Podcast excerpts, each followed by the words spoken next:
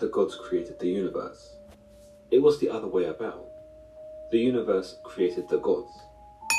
Before there were gods, heaven and earth had been formed. They were the first parents. The Titans were their children, and the gods were their grandchildren.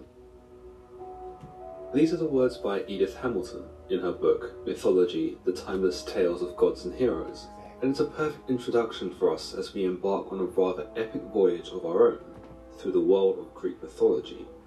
In Greek mythology, we are treated to a coloured and vibrant range of gods, goddesses, heroes, and monsters. Some that seem larger than life in their vivid personalities and epic exploits. Unlike modern religions, the tales of the gods are not confined to a single book, but were instead something of an oral tradition that spread during the Bronze Age, those that were much later written into literature. Many will be familiar with the poet Homer, who wrote the epics the Iliad and the Odyssey, as well as the poet Hesiod and the Theogony, both of which recount some of the greatest Greek mythological tales that we know today, and the stark morals that are littered throughout each telling. Much wisdom can be derived from the stories we are told about the gods, and this is partly due to the fact that the gods demonstrate some very human tendencies. They are in effect like humans themselves, capable of experiencing jealousy, hatred, scorn, and sadness. They do not present themselves as all powerful and all knowing beings, nor do they attempt to hide their emotional dispositions. For this, they become far more relatable to us than most ideas of God from mainstream religions of today, in that the Greek gods and the other associated characters from the mythology are essentially a reflection of ourselves. For this reason, choosing one of these characters to start this series off with proved to be a difficult decision. But when we think about a character who embodies the personality, the motives, and the fears of man, the titan Cronus certainly springs to mind. Not only does Cronus appeal to us as a hero who thwarted his father's tyranny, but we also see him demonstrate hubris and a hunger for power that essentially turns him into that which he was asked to stop. Cronus is a perfect example of a man striving hard for what he wants with the utmost good intentions, but then once he gets it, he becomes someone else. Someone far darker than he was before. It's a nod to the many pitfalls that man must deal with when it comes to success, in that sometimes men lose themselves once they've made it, or they forget who they were, and more often than not, they turn against that which they fought so hard against. In a way, like with Cronus, it is his achievement of his mission which changes him, and some of us may have seen this same shift in attitude with people who, in a sense, forget where they came from.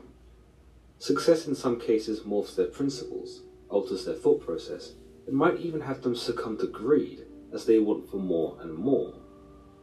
What is it that Harvey Dent once told us from The Dark Knight? You either die the hero or live long enough to see yourself become the villain. But how does this all take place in the stories from Greek mythology?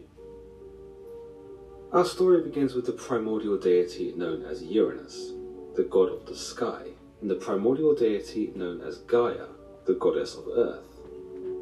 The two deities were husband and wife, and Gaia, sometimes seen as Uranus's mother, would bear him 12 children, these being the original 12 titans of Greek mythology.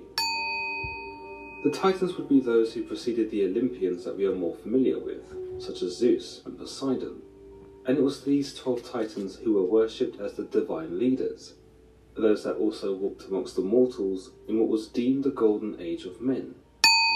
The titans were what many considered to be the old gods, and were of tremendous size and strength.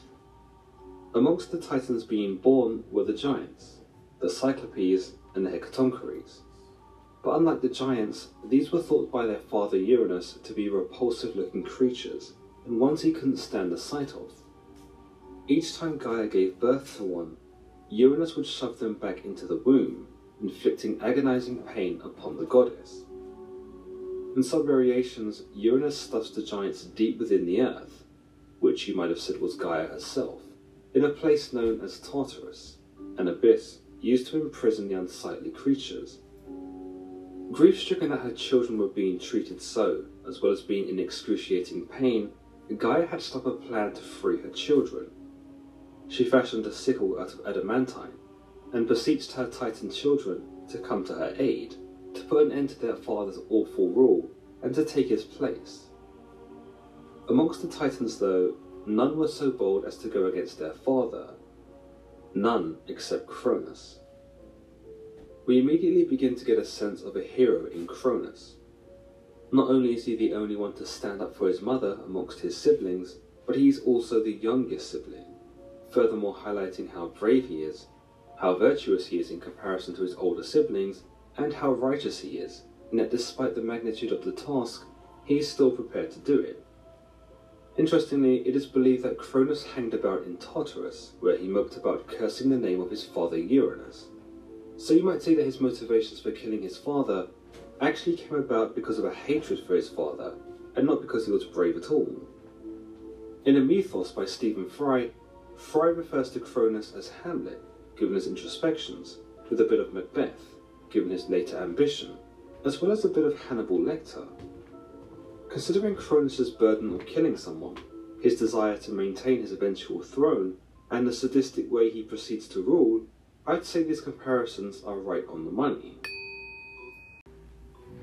Gaia convinces Cronus to do away with his father, and this sees Cronus castrate Uranus with the sickle. In some variations, Gaia hides Cronus in her womb, and when Uranus comes for sex, Cronus reaches out and dismembers him. Uranus gave a loud shrieking cry and immediately flew up to the sky, never to return to his former glory as the king of all gods.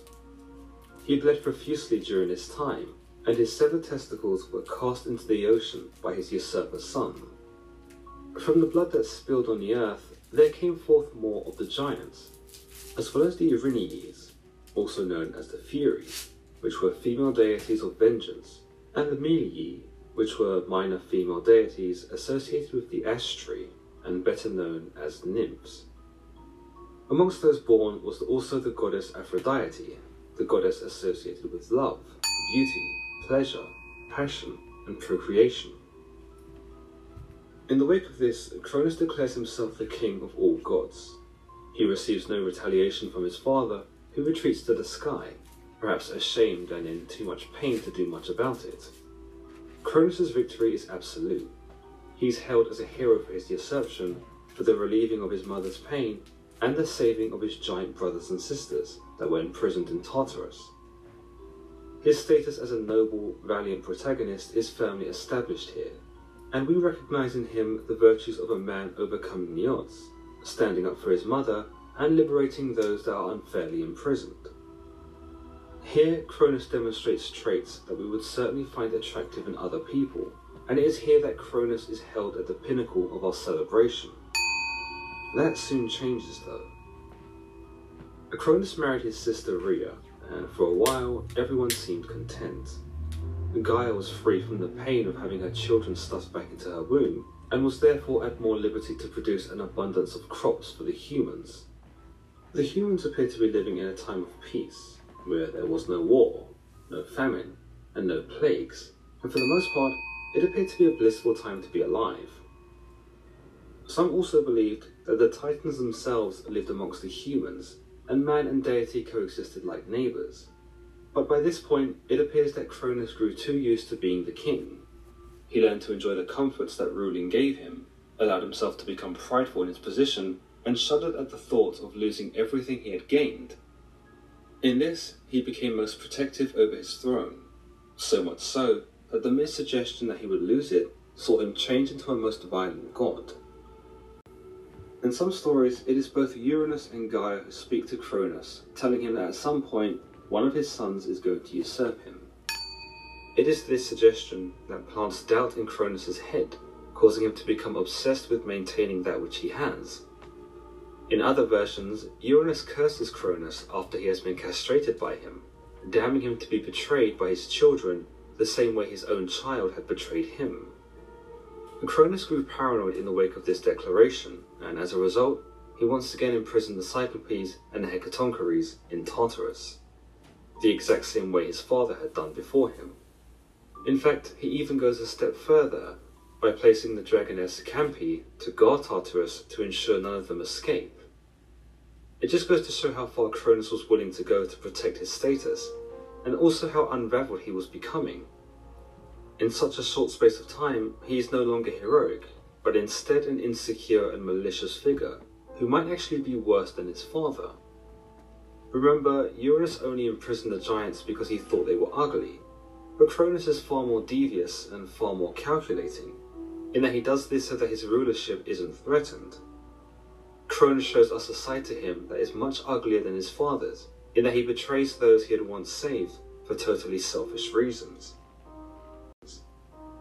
Furthermore, he becomes so affected by the prophecy of being usurped by his children that he begins to swallow them as quickly as his wife Rhea gives birth to them.